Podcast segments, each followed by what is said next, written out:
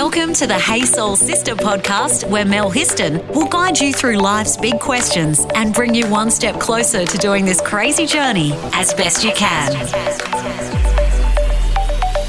Hey Soul Sisters, we talk all the time about well-being, physical well-being and emotional well-being, because well-being is fundamental to our overall health of an individual, and they're imperative to all of us living our best life.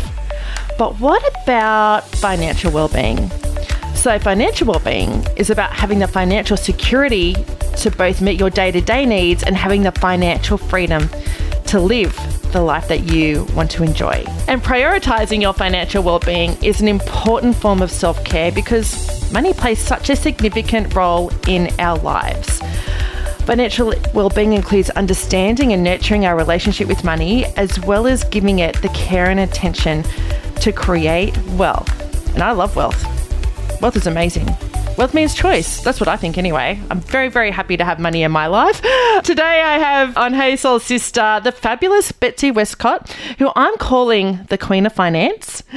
So she's on the Zoom because of the COVIDs, and also she's in Sydney and I'm in Newcastle. Betsy's going to give us some insights into our relationships with money and provide some great tips and advice on how we can have great financial well-being and grow our own wealth. Hey, Betsy. Hello. So great to be here, Mel. Even though we are apart, feel together. It's exciting. I love it. Together apart, apart together. It's the joy of technology. So thank you so much, Betsy. You're amazing. I have done a bit of research, read about you, and you've done such wonderful things with money, and we want to know more about that. how we can have more, how we can have more. So you're a financial advisor and a financial wellness coach. So tell us, Betsy, how was it that you got interested and got into the world of finance? Yeah, so I should say I don't practice as an advisor anymore, but mm-hmm. I do practice financial wellness coach and we can get into the difference on what that is but finance you know i never really planned to be in finance. I didn't, you know, growing up, I wasn't like, yeah, let's be a banker. That's what I want to do when I grow up.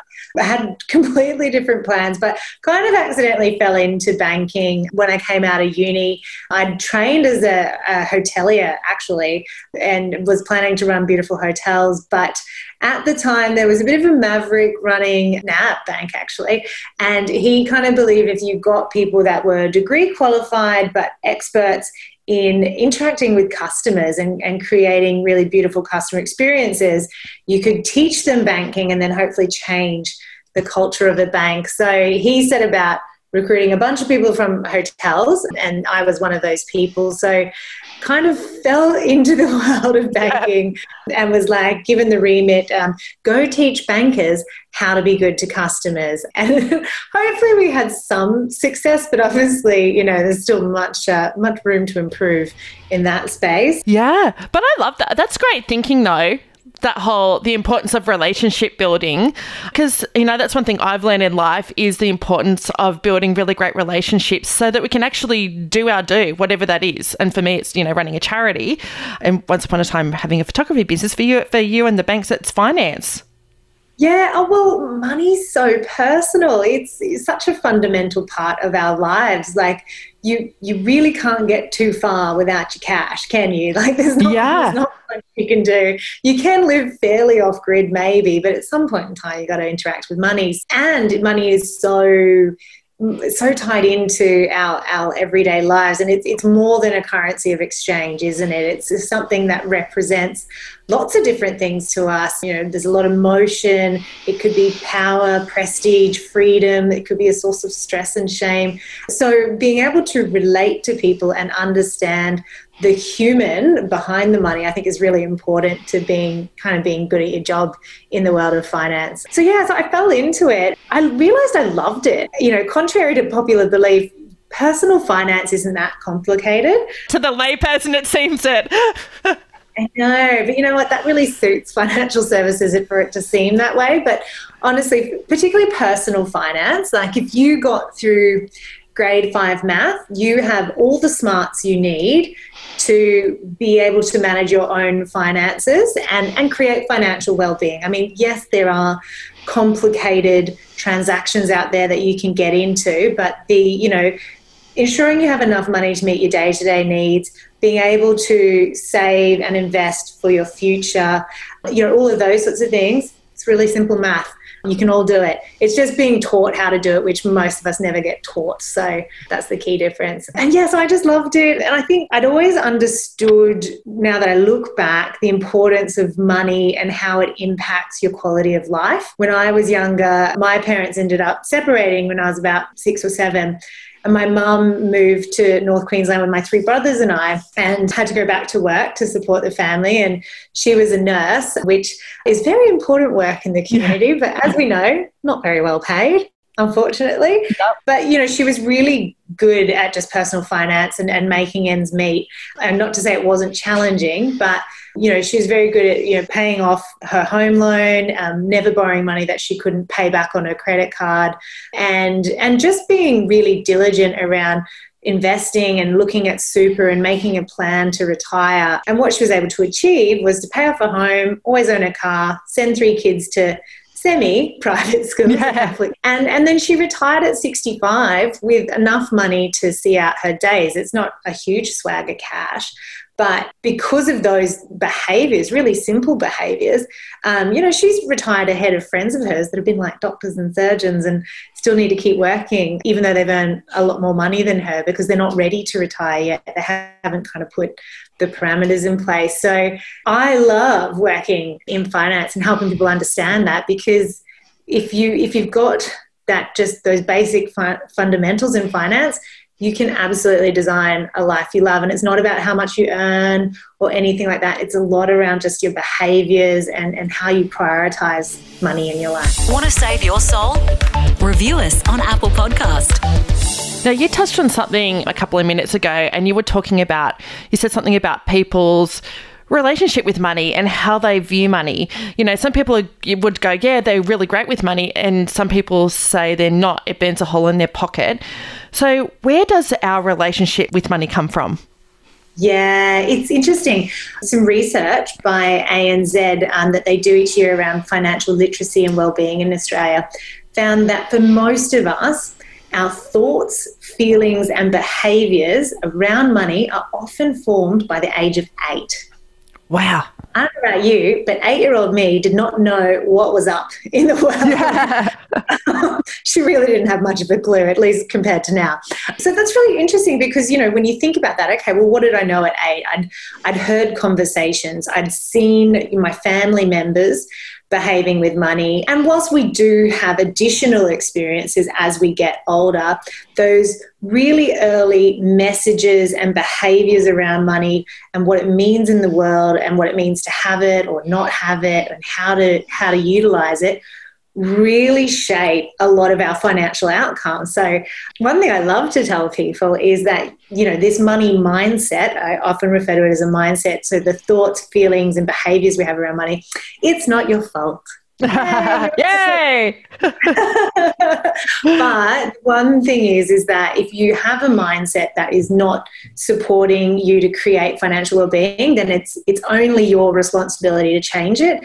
Nobody else is going to care about your money like you will care about your money, and no one else can change that for you. You've got to you've got to do the work yourself.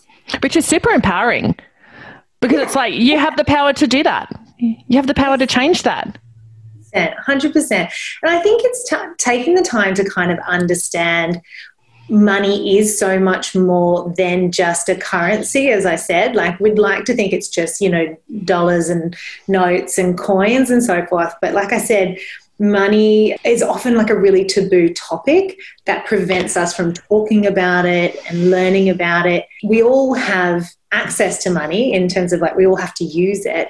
We all earn it but often we're not taught what to do with it. And it's, it's kind of like if we were all given keys to a car, but didn't have to go through our driver's license training, you know, some of us might figure out how to drive the car really well. A lot of us would have a few crashes and bumps and prangs along the way. And yeah. it's, it's bizarre to me that we don't, as a society, spend more time learning and educating ourselves about money, given it's such a fundamental part of the fabric of society.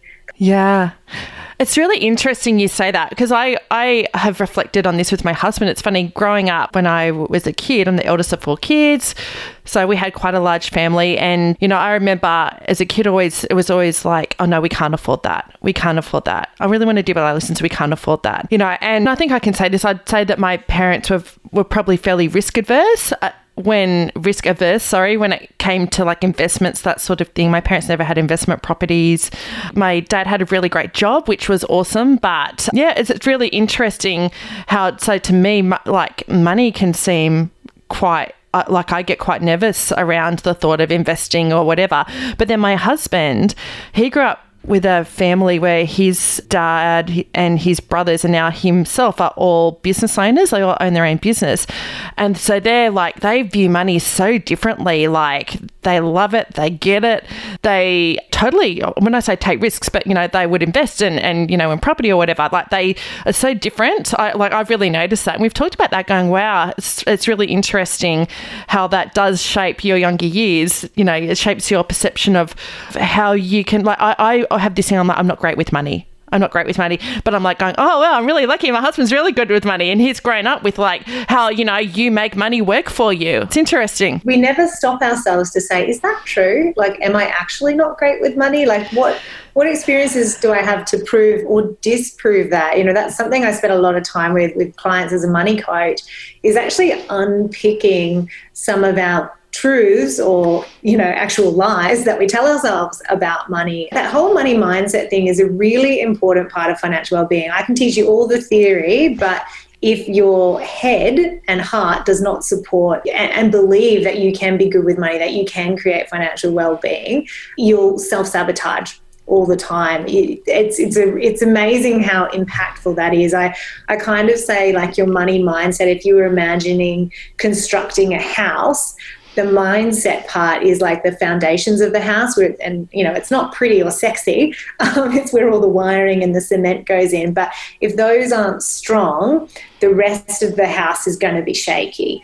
And so actually investing time in, in understanding what is your money mindset or money personality and then if it isn't healthy or supportive spending some time reframing that is, is a really important sort of first step on the journey to financial well-being. Yeah, so how do you do that? If you did, I mean, I've heard people throw around the terms like, oh, they've got an abundance mindset or they've got a poverty mindset. I mean, I don't know if there's all different categories of mindsets, but they're two that I have heard people talk about. Okay, so say for example, if you do have a perceived poverty mindset, if that's even a thing. How do you shift that? How do you reframe it? What what what can people do besides come and see you, Betsy? Which I'm sure that, that you'll totally help them do that. Um, no, look, on my website, I've got a little money personality quiz. So that could be a great thing to start. And it's a bit of fun, is to create a little bit of awareness like, what are my money habits? What are my money beliefs? Even just reflecting, like, again, like I've got some little stuff that I can share around money mindset cards. Like, what's your earliest money memory? What do you think of rich people? What does managing your money, you know, feel like? If you won 50,000, what would you do? Like just really understanding some of those patterns and, and trying to really pick out what are the messages I give myself about money. And if it's something like, I'm no good with money, physically rewrite that bad boy into something that is empowering and and is encouraging and inspiring to you. So you know instead of being like i'm really bad with money even just start telling yourself i have all the smarts within me to create financial well-being for myself.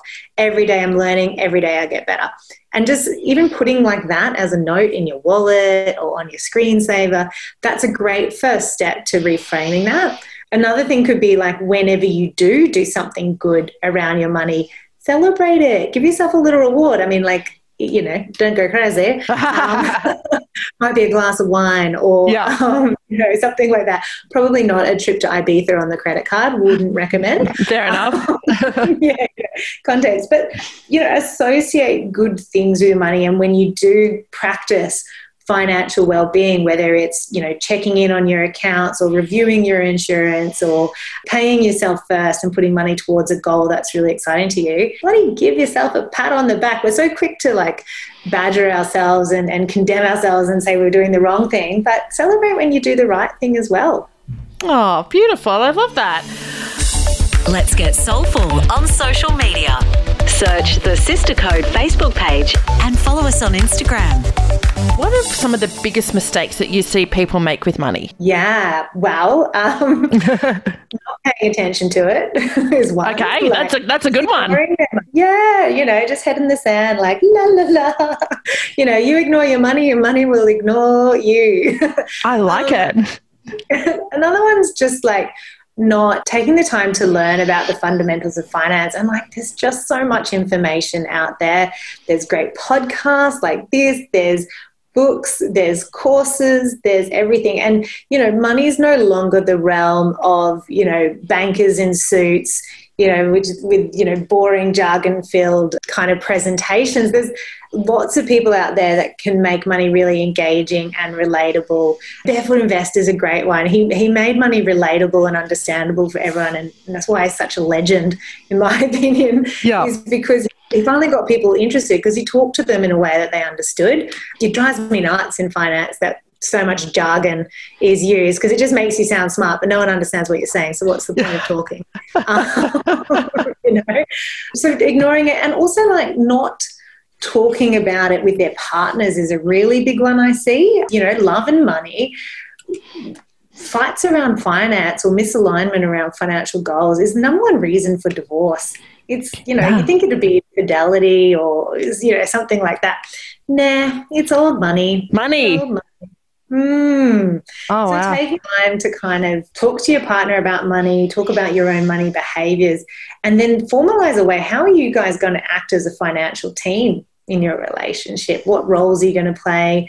What are the joint goals that you're going to have? How are you going to manage it on today? How do you make big decisions? Like, I wish that was like a pre marital requirement yeah. for a lot of people because it would just help so much. I could go on. There's, there's lots of little things that we all do, but yeah, yeah, just not prioritizing it as a part of our kind of essential life skills is a big one. Do you know you would have heard of Suze Orman, a financial guru? I'm going to calling her a guru. She's pretty big over in the states, and I saw her speak at a Louise Hay House conference in Sydney. It must have been about eight years ago, and she is like a like she's like Judge Judy, the hard ass American woman. She tells it how she sees it. And it was really interesting seeing her talk about money and, you know, and how she built her career, that sort of thing.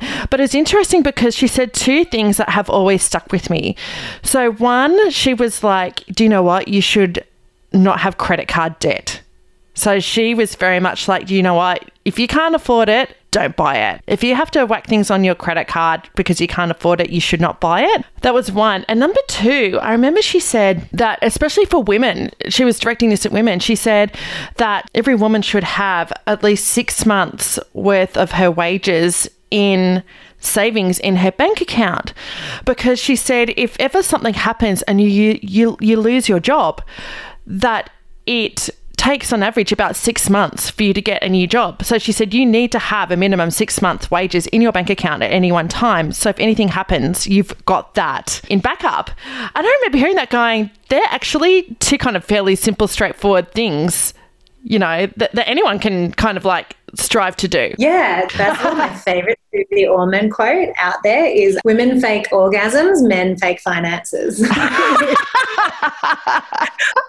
what she's saying there is that we often, as women, we've been really excluded from the world of finance traditionally. Like, you know, wind back to the 70s, a woman couldn't open her own bank account without the permission of her father or her husband, you know. Crazy. Um, and yeah, you chuck finance into Google, you get a sea of blue, lots of serious men in suits, lots of charts, and you're like, where are all the women? Um, and that's changing, which is really great. And actually, women are really good at finances. We actually make better investments than men. And there's a lot of studies that have shown this. And what I say by better investors, we often outperform with our investment returns. And the reason is, is we take time to research. We don't mind asking for advice. We're likely to start create a plan. Because we have a plan, we stick to the plan. And as of that, we actually, on average, get better investing returns. So it's a little surprising truth bomb is ladies, we're actually bloody good with money when we give ourselves half a chance and permission to be good with money and, and to be financial literate. But back to Suze's points. Yeah. So financial well-being is actually quite simple. There's there's a couple of things that make it up. First of all is having enough money to meet your day-to-day needs. So that's literally just do not spend more than you earn. So if you're making a thousand bucks a week and you spend $999 happy days. If you make a thousand bucks a week and you spend $102 you're in pain. You're in yeah. trouble because you're spending more than you earn and it's going to hurt eventually. So that's rule number one. Rule number two is have enough money set aside to withstand a financial shock. And that's what Suze's talking about with that six months. And, I, you know, there's lots of different ways to describe this. It's emergency savings, rainy day fund. I call mine the OMG account. I've also called it the F off fund if I need to a bad partner or a bad job or a bad landlord or a bad you name it to get stuff, yeah. the money to throw at the problem. So, you know what? Call it whatever makes you feel good and excited about it. Long story short, just have some. Have something set aside because two out of three Australians, and this is pre COVID pandemic, can't find, and this is research from CBA, can't find $500 in an emergency, which means a lot of people are very financially vulnerable to surprises. And if there's anything that the last 18 months has shown us, is that surprises happen. Absolutely. yeah. So if you have like a thousand dollars just sitting in an account that's separate from your everyday money and there for emergencies, great. That's a great start. If you can build it up to that three to six months of wages, that's really exciting. That's when you really have financial freedom. Because if something happens, it doesn't derail your life. You don't have to pull out the credit cards. You don't have to reach out to friends or family to borrow money. You don't have to move house, sell your belongings, things like that. It creates what I call financial resilience, which is really fucking exciting. I recommend for for everyone that they have this fund personally as a, as a woman i think it's really important to have your own little fund as well as something with your partner if you're a partnered person. But i just think you know a little bit of control over a lady's money is never a bad thing. So you know always have have two is my advice do with it what you will. It's free, but I always think have a little bit of a stash.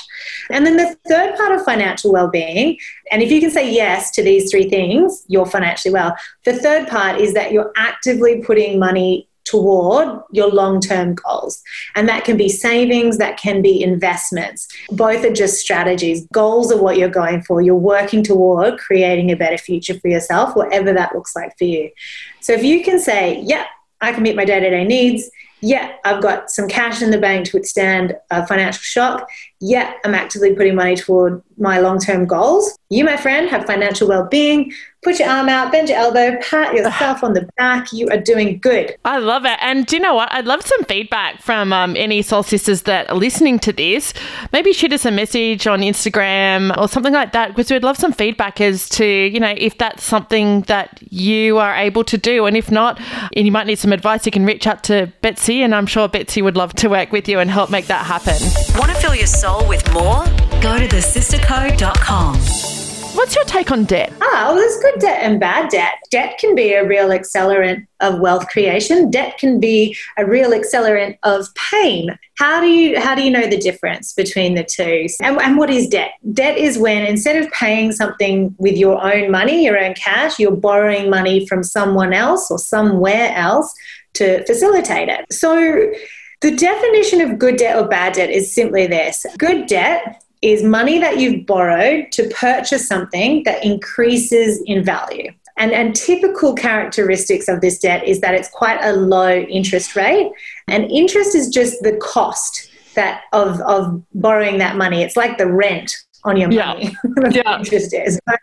And that's usually quite low on good debt. So, you know, if you're borrowing money to buy an asset that increases in value, like a house, you might buy part ownership in a company, shares, things like that. You know that that's usually a good good sort of investment because it's going to go up in time. It's not always guaranteed, but typically goes up. Um, or money to educate yourself. So if you are borrowing money to increase your skill set so you can earn more money, that's usually good debt. And again, it's usually low interest rate. So something under 5% interest is usually quite cheap and not, not costing you too much money. So that's good debt. Bad debt is money that you borrow to buy something as that goes down in value. As soon as you buy like a car, like a car or something like that. Yeah, I usually say you own it, you wore it, you drank it, you went there, you drove it. So yeah, cars, holidays, anything that's like consumable, clothes, washing machines, things like that, money borrowed for those sorts of things. And they're typically expensive. So something like 10% or more is very expensive debt, which is why credit cards are expensive. The average interest rate on a credit card in Australia is about 18.7% that's bloody expensive, right? Yeah. Especially when you think that's the rent you're paying on your money. And if you compare that to like, okay, I've got a thousand dollars and I can invest it and it can earn money, or I can pay off a credit card where I'm paying for that, right? Over the last 50 years, the average return on shares, on Australian shares, has been around that 8 9% mark. So, by putting that money into an investment, the most that you're going to get back on average is about 8 or 9%, right?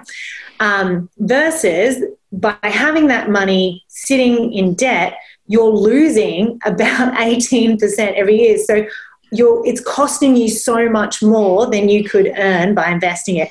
What does that mean? It's taking you financially backwards and fast. So that's why prioritizing paying off high interest debt or bad debt is really, really important. So, I think credit cards, personal loans, car loans. Sometimes you buy now, pay later accounts, depending on the fee structure. If it's a long term fee structure or you're paying lots of fees, that can be bad as well. If you pay it off on time, it's not so bad. But if you're not paying it off on time, that's when it gets expensive. So those are your bad debts. And before you start investing and growing your wealth, you want to make sure that you've paid those things off because of how expensive they are and how they're really just taking you backwards. Whilst you've got those things sitting there, you're like running in treacle. You know, yeah, it's, yeah. it's hard. Hard yeah. to get ahead. To prioritize those bad boys. Want to save your soul? Review us on Apple Podcast. Lastly, do you have any just kind of like top tips for just day to day for people to manage their money? Anything that you that you would like to share? Yeah. So, first of all, associate good times with prioritizing your financial well being. So, every time I do something good with my money, you know, I, I reward myself reasonably.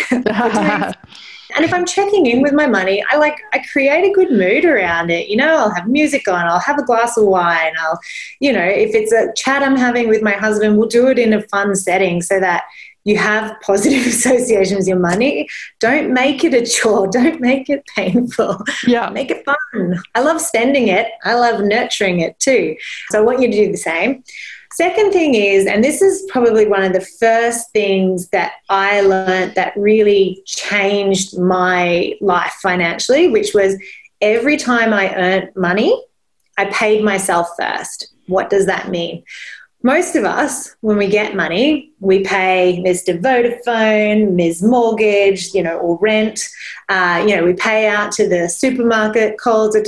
Everyone gets paid before we get paid because most of us will earn money, pay bills, spend it, and then save whatever's left over. But the real game changer is when you can save first, pay yourself first, and then pay all your bills. And like, why shouldn't you prioritize yourself?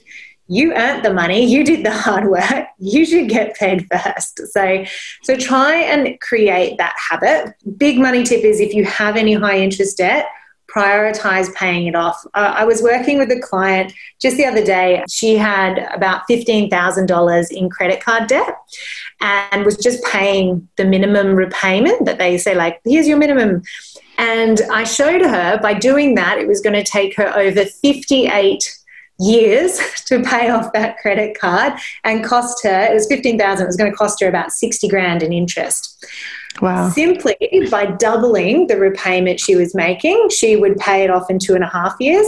And if she tripled the repayment, she would have it paid off in a year and save herself like 57 years, but also about 50 grand in interest. Yeah. Kind of thing. there's really great calculators online. Moneysmart.gov.au is a free website made by the government, by um, ASIC, Australian Securities Investment Commission. It's one of my favorite websites. It has amazing money resources for free. And because it's made by the government, no one's trying to sell you anything, which yep. I personally love. And they have everything. They have like uh, how to financially prepare to have a puppy. I mean, like, great advice. Yes, give me a 101 on yeah. how to finance buying a dog. Puppies are expensive. Yeah, they really are. Yeah. Um, yeah, it's a good one to do a little planning around, particularly like in locked, everyone's like, let's get a puppy. And it's like, absolutely. yeah. And then the last one is just, yeah, learn how to grow your money. So most of us are good and get savings, women especially, we're really good savers the conversation that we don't have is how do I grow my wealth? How do I multiply my money? So, investing in learning how to invest actually is the real game changer. And like, I speak to so many women, they're like, I'm not an investor. I was like, Do you have a super fund? They're like, Yeah. And I was like, Congratulations, you're an investor.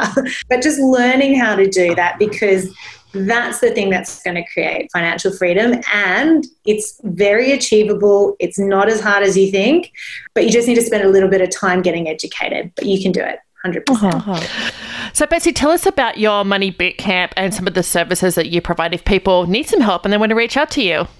Yes. So this is where I'll come back to explaining what's a financial coach. So I have trained as a financial advisor, but I don't practice as one. I practice as a coach. So a financial advisor will tell you exactly what to do with your money, where to invest it, how to spend it, what insurances you need. And they're a really important service in Australia. They're also more expensive. Um, they cost for the, because it's a very regulated industry and to give that personalized advice requires a lot of expertise, it costs about $3,500 to consult with a financial advisor. A financial coach, which is what I do, focuses more on education. So I focus on teaching you the fundamentals of finance and helping you address money mindset so that you can start making empowered decisions yourself. And for most of us, education is like 75% of the way there, honestly. I do think financial advice is really important, and there's definitely a time and place for all of us to get financial advice. But spending that time building the foundations around finance, around mindset, how to manage your cash flow you know what what is investing? What are those fundamentals? Um, how do i buy a house? Like what's involved and why would i buy a house? You know what are the different insurances that i should think about to protect myself? What are wills and you know powers of attorney and estate planning and prenups? What does superannuation do? That's where i play and that education so that you can make better decisions.